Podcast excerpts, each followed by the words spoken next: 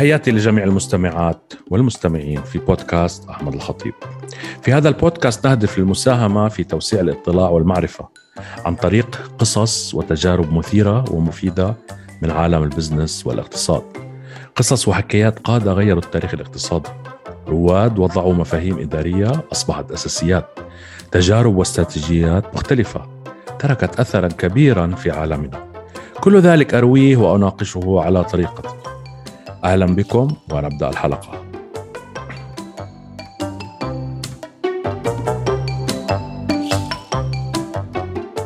حديثنا في هذه الحلقة عن شخصية قيادية مثيرة للجدل اللي هو ستيف جوبز. ستيف جوبز كما هو معروف أسس شركة أبل اللي اليوم قيمتها السوقية وصلت 3 تريليون دولار. والشركة قدمت منتجات مثل آيبود آيفون ومنتجات كثيرة أخرى طبعا. هذه المنتجات بسببها كثير من الصناعات تغير شكلها. وهون عم نحكي عن صناعات مثل الكمبيوتر الشخصي الموسيقى الهواتف النشر الإلكتروني حتى ال animated movies من عمله بيكسار آه، ولكن رغم كل ذلك شخصية ستيف جوبز بشكل عام لم تكن محبوبة. ومن المعروف إنه كان فظ في تعامله أو يعني يعني بمعنى آخر قليل أدب. وكان متهم بأنه نرجسي ومتعجرف وينسب إنجازات الآخرين لنفسه. حديثنا مش عن سيرة حياته ولا عن مراحل مسيرته المهنية. اليوم حنحكي عن جوانب شخصيته وأسلوبه في القيادة. لنشوف إذا كان شخص عبقري صاحب رؤية فعلا غيرت العالم أو إنه شخص مسيطر متحكم بمن يعمل معه وتم تضخيم إنجازاته بشكل غير صحيح. لما رجع ستيف جوبز على أبل في النصف الثاني من التسعينات كانت الشركة تحضر لإطلاق حملة إعلانية بشعار جديد لأنه الشركة يعني بالفترة اللي قبل ما يرجع ستيف جوبز كانت في تراجع وفعليا وصلت لحال حافة الإفلاس يعني. فشركة التسويق اللي كانت عم تشتغل مع أبل عملت الأبحاث والشغل المطلوب وعملت اقتراح اسمه تحت شعار يعني we are back لقد عدنا. ستيف جوبز بيرفض الشعار وبقول إنه الشعار غبي لأنه فعليا بعد ما عدنا يعني we're not back لسه بعدنا بدنا نبلش. وما كمل التعامل مع هاي الشركة وطلب شركات أخرى تقدم عروض لعمل شعار بيعكس فلسفته ورؤيته للشركة. وفي النهاية كان شعار الشعار الشهير think different. فكر بشكل مختلف أو خلي نظرتك مختلفة. وأول إعلان تلفزيوني بهذا الشعار كان عبارة عن الشعار مع صور أشخاص غيروا العالم. يعني مثلا آينشتاين مارتن لوثر كينج جون لينون توماس أديسون محمد علي غاندي بيكاسو وغيرهم أيضا. فالفكرة كانت من من من الإعلان الأول إنه آه، تقدير أشخاص غيروا العالم ويعني تقديم فكرة تغيير العالم. هي فكرة تغيير العالم كانت موجودة عند ستيف جوبز حتى من قبل ما يرجع على آبل. وحكي عنها أكثر من مرة. فكان رأيه إنه كل شيء حولك اللي اسمه الحياة أو العالم اللي صنعوه أشخاص مش أذكى منك. وأنت ممكن يكون لك تأثير ممكن تصنع أشياء يستعملها غيرك ويحصل تغيير في العالم للأفضل. وبناء على ذلك كان يقول إنه رؤيته وطموحه منصب على بناء شركة عندها قوة تحمل واستدامة إنه دائما تخلق الحوافز لمن يعمل فيها إنه يطوروا منتجات عظيمة يعني كان يقول إنه المنتج العظيم بحد ذاته مش هو الهدف ولكن الشركة اللي عندها قدرة إنه تخلق الحوافز لبناء المنتجات العظيمة هو المهم لأنه هذا العمل بده يكون فيه استمرارية. من ناحية المنتجات ستيف جوبز ما كان شخص تقني أو مبرمج بس كان عنده القدره على التخيل، تخيل كيف المنتج يجب أن يبدو للمستخدم وأي وظائف يعمل المنتج وكيف المستخدم يتعامل معه. ستيف ووزنياك اللي هو أول شريك لستيف جوبز بتأسيس آبل وهو فعليا الشخص اللي كان التقني الشخص التقني بال بال بالشراكة وكان مبرمج مهم جدا بقول ستيف ووزنياك إنه في بداية حياتهم كان ستيف جوبز يروح عند ووزنياك ويشوف أشياء تقنية مخترعها ووزنياك ويعمل على تحويلها إلى فلوس يعني يجد طرق لبيعها والحصول على المال. وستيف ووزنياك هو اللي اخترع كمبيوتر آبل أول كمبيوتر آبل من جهة من الناحية التقنية. وستيف جوبز كان يخطط كيف يبيع المنتج كيف يغلفه كيف يعرضه وكيف يجد العملاء وكيف يشرح للناس إنه وظائف الكمبيوتر ويبيعوه. بعدين في مرحلة لاحقه صار يتدخل حتى بكيف يجب أن يكون شكل المنتج. يعني كان يطلب أشياء إنه يجب أن يظهر بهذا الشكل لأنه الناس بدها تستخدمه بهذا الأسلوب لأنه هو بيتخيل كيف الناس تستخدم الكمبيوتر. بعدين آه، من بيع ابل 2 اللي ستيف ووزنيك بسميه my Apple 2 لأنه هو اللي اخترعه آه، الشركة حققت أموال كبيرة جدا وصار ستيف جوبز يوسع رؤيته وطموحه. فبهذا الإطار بيقول ستيف ووزنياك عن ستيف جوبز إنه ستيف جوبز أهم مفكر في ال business على الإطلاق. The most outstanding business thinker. وإنه عنده القدرة دائما على إيجاد طرق مختلفة لصنع الأشياء. يعني مش إنه تحسين المنتج أو تطويره أو تعمل version أفضل. لا إنه عنده القدرة إنه يوجد اتجاه مختلف تماما يفتح مجالات يعني مش ممكن أصلا كنت تفكر فيها في البداية. وبالنسبة لستيف جوبز كان دائما يصر بالشركة يعني إنه السيطرة لازم تكون للي بيشتغلوا بالمنتجات والسيطرة هون بمعنى مين بيتخذ القرارات الاستراتيجية أو التوجه مش المبيعات ولا التسويق. كان يشوف إنه يجب أن تضع أفضل المواصفات للمنتج وبعدين بتفكر كيف تبيعه أو كيف بده يكون سعره. الكلفه ما بتحدد شكل المنتج من البداية لأنه ساعتها أنت بتكون عم بتحط الربح قبل المنتج هو دائما عنده المنتج قبل الربح. وإنه بالنسبة له إذا حط عملت منتج جيد بالنهاية الأرباح تحصيل حاصل. وكان واثق من الموضوع لأنه هو بيعتبر إنه هو بيعرف ماذا يحتاج الناس وليس ما يريده الناس. يعني كان يرفض مثلا يتعامل بالأبحاث والإستطلاعات بالأفكار الجديدة أو المنتجات. لأنه برأيه الناس لا تعرف ماذا تريد إلى أن نريها ماذا تحتاج وبعدين حتستخدم. يعني بمعنى آخر على طريقة إنه لو قبل اختراع السيارة نعمل استطلاع وسألنا الناس إنه ماذا يريدون؟ كانوا حيقولوا إنه بدنا حصان أسرع بدنا الحصان يمشي بشكل أسرع. ما كانوا حيقولوا سيارة لأنه ما بيعرفوا إنه ممكن صنع شيء اسمه سيارة. فبموضوع الابتكار هو برأيه إنه مش الاستطلاعات أو رأي الناس هو اللي بيحدد. فهو كان موضوع ال focus group مثلا ما يحبه ابدا. وأيضا عن نظرة ستيف جوبز للمنتجات المطلوبة تيم كوك اللي هو الرئيس التنفيذي الحالي لأبل اللي اجى بعد ستيف جوبز بقول إنه ستيف عنده موهبة إنه كيف ينظر للأمور بعقلية المبتدئ وإنه هذه الموهبة اللي عنده غرسها في الشركة وفي فرق العمل. بمعنى شو يعني إنه النظر للأمور بعقليه المبتدئ؟ إنه الشخص إذا نظر للأمور من منطلق خبرته خيارات الابتكار تصبح أقل لأنه بيستبعد خيارات معينة بسبب إنه عقله يفكر بشكل أكثر تعقيدا. يعني مثلا الطفل إذا نظر لأي شيء وعم بفكر فيه إذا ما عنده خبرة ما عنده تراكم خبرات سابقة أشياء ما مرت عليه سابقا خياله بيكون أوسع. مع الخبرة الشخص ممكن يستبعد احتمالات لأنه بيعتبرها غير غير منطقية أو لأنه سبق وراى أشياء مشابهة لم تنجح. وبالتالي اللي بيقصده تيم كوك بالموضوع إنه ستيف جوبز في الابتكار كان يشوف ويتخيل كل شيء بدون أي موانع أو ضوابط حتى لو كانت غير منطقية في البداية. وكان فعلا يطلب أحيانا أشياء بيحكوها يعني الناس اللي عملوا معه لستيف جوبز إنه بيطلب أشياء في البداية بتكون برأيه مستحيلة إنه ما بتنطبق منطقيا. بس بسبب إصراره يصير يصيروا يبحثوا عن طرق أخرى لا يمشي الموضوع. يعني مثلا يجي يقول إنه هاي ال process عم بتصير ب 40 ثانية بدنا نعملها ب 20 ثانية. التقنيين بيقولوا إنه بالأول مش منطقي مش مزبوط. بعدين بيدفعهم إنه يفكروا بطرق جديدة لأنه هو بالنسبة له آه، ما عنده أي ضوابط أو موانع للموضوع. وحتى بموضوع المنتجات وإنه المنتج قبل الأرباح آه، برأي ستيف جوبز كان إنه تراجع آبل في الفترة ما قبل عودته إلى حافة الإفلاس برأيه كان إنه بسبب سيطرة فكر الأرباح وأسعار وسعر السهم تبع الشركة يعني عنده أولوية على المنتج. وطبعا اللي كان مسؤول عن الموضوع الرئيس التنفيذي السابق اللي اسمه سكالي وقصة سكالي معه إنه بالبداية أصلا هو اللي وظفه لسكالي كرئيس تنفيذي.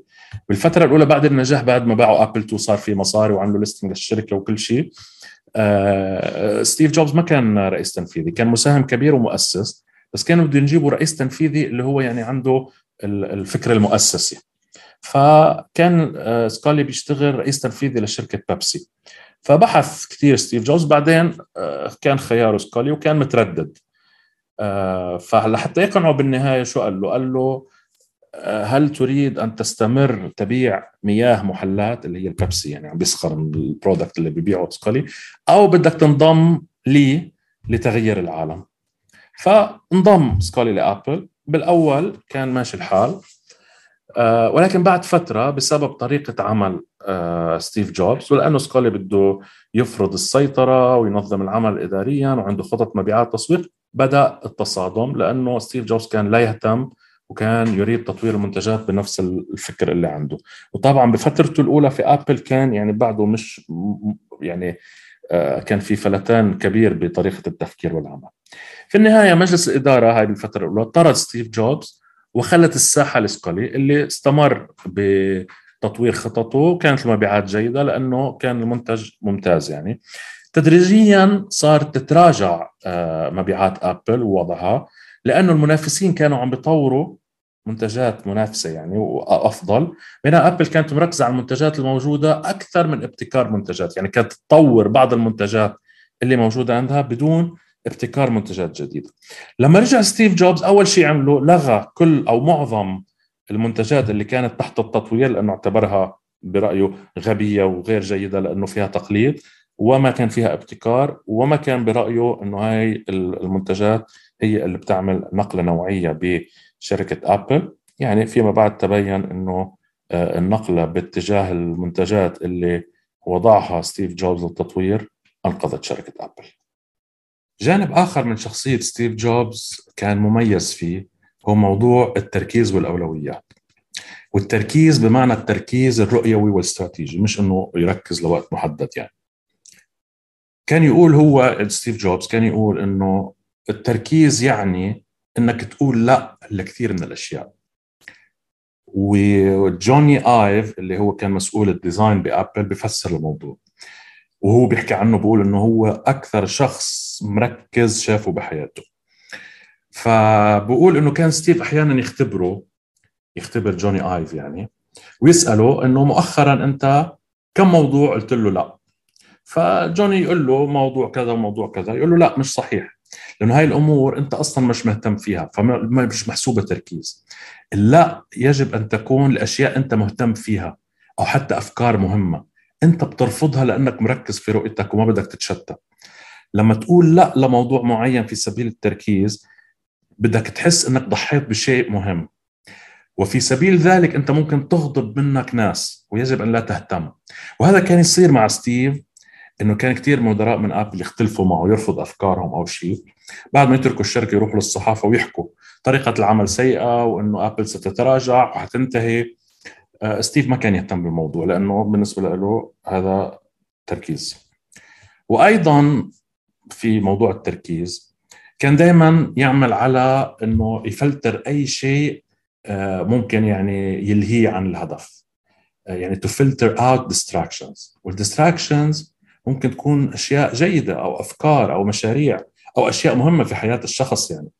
بس يعني بده يقول لا. وكان كل سنة عنده اجتماع اسمه top 100 meeting أو top 100 retreat.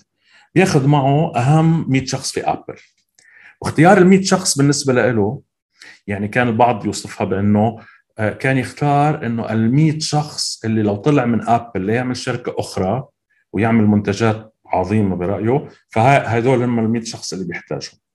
فكان ياخذ هدول ال 100 شخص يجتمعوا لعدة أيام. وبتم مناقشة أفكار ومشاريع. في ختام الاجتماع كان هو يكتب على على اللوح إنه يصير في نقاش ليكتبوا أهم عشر أفكار بدهم يشتغلوا عليها. فصير تنافس بين الموظفين إنه اللي بده يحط فكرته اللي, اللي عم بيصير في اتفاق عليها فبيكتبوا عشرة. لما يخلص العشرة بيشطب سبعة وبقول نحن حنعمل على ثلاث أفكار لأنه بدنا نركز ويكون في أولويات. أيضا على موضوع التركيز وربط التركيز بموضوع شخصيته في التعامل مع الموظفين. آه، جوني آيف نفسه كان عم يحكي مع ستيف جوبز وبقول له إنه يجب أن تخفف القسوة على الموظفين. وستيف كما ذكرنا إنه ما كان شخص لطيف ابدا كان قليل أدب بمعنى الكلمة. كان ستيف يرد عليه إنه ليش بدك ليش بدك يعني يكون ألطف مع الموظفين؟ انت بدك يعني يكون ألطف وانت بدك تكون لطيف مع الموظفين لأنك ما بدك تغضب الموظفين. انت بدك الموظفين يحبوك. وهذا الشيء يتعارض مع أولوية العمل. لأنه العمل فوق أي شيء. هدف إنه يحبك الموظف مش مهم. فأنت لازم يكون تركيزك على العمل وإيصال الرسالة وتحقيق النتائج.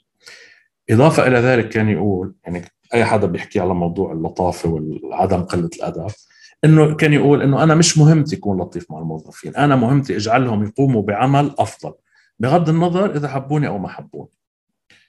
وحتى كان ليدلل على الموضوع إنه مش مش مهم برأيه إنه هو كان يقول إنه اللي بيعملوا معه بأبل هم من أذكى الناس وأكثرهم خبرة وممكن بسهولة يلاقوا وظائف بأكبر الشركات وبرواتب خيالية طبعا.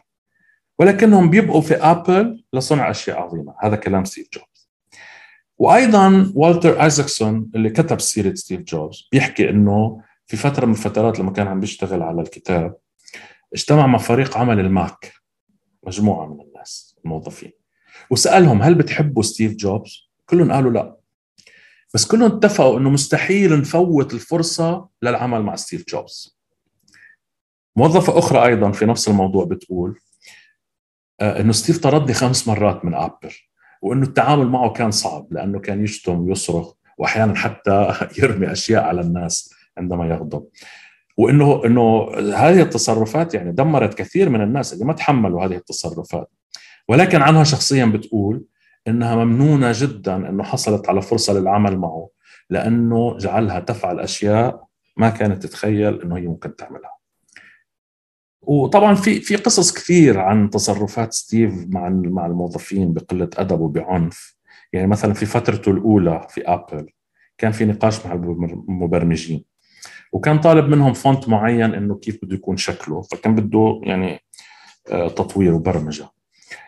ففي اجتماع مع المبرمجين صار نقاش بينه وبين أحد المبرمجين إنه هذا الطلب مهم فالمبرمج بيقول له هذا غير مهم كيف شكل آه، ال font حيكون مثل ما أنت عم تطلب واصلا لا يمكن تحقيقه. طبعا آه، ستيف استشاط غضبا وصرخ عليه وبهدله وطرده من العمل. فبعد ما غادر هذا الشخص الباقيين بيقولوا له إنه أنت طردت أهم مبرمج بالشركة. قال مش مهم. إذا كنت أنت لا تتفق معي بالرؤية تخرج فورا وما بنضيع وقت. إنه بدنا نركز على الرؤية برايه وطبعا كان استخدامه للشتائم الأف وورد بالإنجليزي يعني وغيرها أمر روتيني. وعادي جدا إنه يعرض عليه مشروع أو فكرة يقول stupid horrible إنه مريع أو غبي. عادي. بالنسبة له هذا وضع نوع من الصراحة والوضوح وإنه أنت ما عم تتشتت بتوصيل فكرتك لأنك آه، محتاج تفكر كيف تحكي الموضوع أو إنه كيف مشاعر الآخرين رح تكون. بنفس الوقت إذا محتاج ياخذ قرار بخصوص أي شخص بياخذه فورا بدون تردد. وفي قصة بهذا الموضوع اسمه آه، في مشروع كان اسمه موبايل مي اللي هو بعدين تطور وصار الاي كلاود موبايل مي لما تم إطلاقه أول مرة كان كارثة بمعايير ابل يعني كان يتوقف كانت ال data تضيع آه، ما كان يحقق الأشياء اللي محطوط اللي وضع لها. ستيف فورا بيستدعي فريق العمل عدد كبير من المبرمجين والموظفين. مع رئيستهم في غرفة الاجتماعات. بيصرخ وببهدلهم بهزقهم بيشتمهم وفورا بيطرد رئيسة الفريق وبيمشي. وبكمل المشروع. بعدين بيتطور بصير اي كلاود بعد بعد كذا سنة يمكن. رئيسة الفريق نفسه بتحكي هاي يعني واضح إنه رئيسة الفريق من النوع الآخر. بس كتبت الموضوع بعد وفاة ستيف. وبتقول إنه فعليا سبب الفشل الأول كان ستيف وطلباته الخطأ. وإنه فريق العمل كان عم بحذر من هذه النتائج السيئة بس الإدارة ما كانت عم تسمع. ممكن يكون كلامها صحيح بس ستيف ما كان بيهتم إنه يبحث بالأسباب والتفاصيل مهتم فقط بإنه بده يصنع منتجات تغير العالم. نقطة أخرى في شخصية وأسلوب ستيف جوبز إنه كان دائما يبحث عن الكمال perfection. وبده الكمال عن طريق simplicity التبسيط والبساطة. وكان يشرح إنه أنت بحاجة للقيام بعمل جبار جدا للوصول للبساطة لأنك محتاج تفهم كل التفاصيل والتحديات اللي تجي مع إنتاج منتج راقي. يعني بالنسبة له البساطة هي أعلى مراحل التقدم ومش التعقيد. يعني الكمبيوتر بالنسبة له هو هو جهاز الجهاز يجب أن يحفز الشخص ليستخدمه. مش يشكل تحدي للشخص ليفهم كيف بده يستخدمه. وهي النقطة أخذها من عمله بأتاري ببداية حياته. إنه بلعبة الأتاري آه، أنت مش محتاج تقرأ تعليمات لتعرف كيف تلعبها. بسيطة جدا. وأيضا الكمال والبساطة عنده تتعلق بفريق العمل. يعني دائما بده A players وأنت لتوصل لعندك A players يعني أشخاص مميزين جدا بالعمل بده مع الوقت آه، تقدر يخلق عندهم الحوافز المطلوبة وقدرتهم على التحمل مثل ما حكينا كثير يتحملوا الشغل ويتحملوا ستيف نفسه يعني وهذا بيجي طبعا مع الوقت وبحقق الهدف اللي هو حاكي, حاكي عنه إنه بده يبني شركة تخلق الحوافز للإبداع ويكون عندها القدرة الاستمرارية في إنتاج منتجات. أما في موضوع اللي حكينا عنه آه، نسبة أفكار الآخرين لنفسه. فهو كان معلم بالموضوع يعني. إنه ممكن تعرض عليه فكرة ويقول لك لا الفكرة مش جيدة مثلا. بعد فك بعد فترة بيرجع بيحكيك عن الفكرة وكأنه هو اللي أصلا طلع بالفكرة. وفي قصة عن الموضوع. كان في الشخص المسؤول عن ال Apple Stores أول ما عم يعملوا ال Apple Stores. راح عند ستيف وقال له بدنا نعمل قسم بكل Apple Store اسمه Genius Bar ستيف استسخف الفكرة. قال له لا الفكرة سيئة وشو Genius Bar وإلى آخره. آه، باليوم التالي آه، ستيف بيطلب من القسم القانوني يسجل حقوق ملكية لفكرة Genius Bar وبنقاشاته أيضا مع الموظفين يقال عنه إنه مش دائما هو كان على صواب بس كان محترف بإقناع الناس إنه على صواب حتى لو هو على الخطا وإنه إذا حس بنقاشه معك إنه هو خطأ وأنت صح بسهولة ممكن يتحول ل يعني بالنقاش إنه هو عم بدافع عن الفكرة الصحيحة اللي هو أصلا ما كان عم يحكي عنها. وبشكل طبيعي وما بحس إنه عمل شيء يعني وبكمل آخر جانب في شخصية ستيف جوبز في نقاشنا اليوم هو موضوع الأعمال الخيرية وحقوق الإنسان. آه، أول ما رجع على أبل ألغى كل مشاريع العمل الخيري والتبرعات لأنه بيعتبرها أشياء تشتت التركيز. وإنه مش من مهمة الشركة. إنه الشركة مهمتها تصنع منتجات عظيمة وبالتالي حتحقق أرباح وبالتالي تكبر ثروة المساهمين وكل مساهم يروح يعمل العمل الخيري كما يحب. أما في موضوع حقوق الإنسان لما بدأت ابل تصنع يعني بأعداد بكميات كبيرة جدا عملت outsourcing للشركات الصينية صارت تصنع بالصين. وطبعا في كلام كثير يحكى عن ظروف العمل القاسية وطريقه التعامل مع العمال وقديش بيدفعوا لهم. طبعا هي شركات صينية وتايوانية مش يعني هي بتصنع لآبل مش آبل بتصنع مباشرة. بس كل هذا الكلام يعني ما كان يهتم حتى يرد عليه إنه هو مش شغله هذه الأمور طالما متاحة هو ممكن يستخدمها ويصنع في الصين بكلفة أقل. بعد كل هذه الجوانب في شخصية ستيف جوبز. واضح إنه مش حتلاقي أي شيء بيعمله أو عمله ستيف جوبز في كتب القيادة أو الإدارة الكتب التقليدية يعني إنه موضوع مثلا سبع أشياء يفعلها القائد الناجح آه، مميزات القائد المتميز الفرق بين القائد والمدير كل هالشيء مش رح تلاقيه ما له علاقة بذلك فهل هذا يعني إنه كان قائد سيء سيء أو كان شخص سيء؟ طبعا إذا بدنا نقيمه كشخص أو كإنسان أعتقد الجواب واضح هو أصلا ما كان عنده هدف إنه يكون شخص كشخص كإنسان يعني محبوب أو أو يعني جيد بس بنتائج عمله آه، الأغلب غالبا يعني إنه كان شخص أثر في العالم وإنه الشركة اللي أسسها وأدارها وقادها لفترة طويلة ما زالت مستمرة ومتفوقة حتى بعد وفاته ب 10 11 سنة يعني. والمقصود هون إنه مستمرة في إنتاج المنتجات المهمة مش بموضوع الإدارة المؤسسية أصلا هو بموضوع الإدارة المؤسسية يعني المحاسبة المالية القانونية ما إلى ذلك المبيعات كان كله يفوضه لفريق العمل اللي معه هلأ بعد بدراسة يعني تخ... شخصية ستيف جوبز من الناحية الإدارية وشوف شو عمل هل ممكن تقليده؟ هلأ إذا بدنا نق... إذا أي حدا بده يقلد ستيف جوبز بموضوع شتم الناس وطرد الموظفين والنرجسية يعني أنا لا أنصح بذلك وما أعتقد إنه هذا الموضوع هو اللي حيؤدي لنجاح. أما في موضوع الرؤية والاستراتيجية إذا كان الهدف تغيير العالم فيعني يمكن الموضوع بيستحق المحاولة.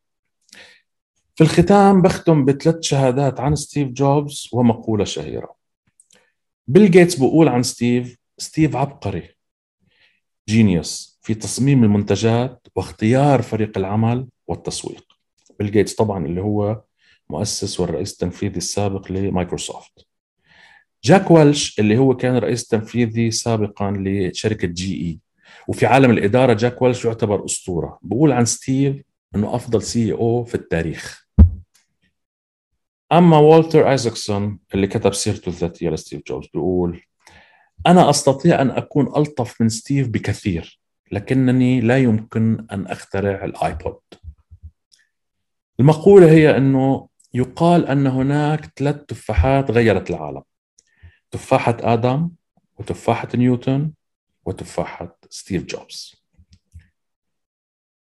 هذه نهاية الحلقة من بودكاست أحمد الخطيب. أتمنى من وصل لنهاية الحلقة أنه يكون استفاد أو استمتع.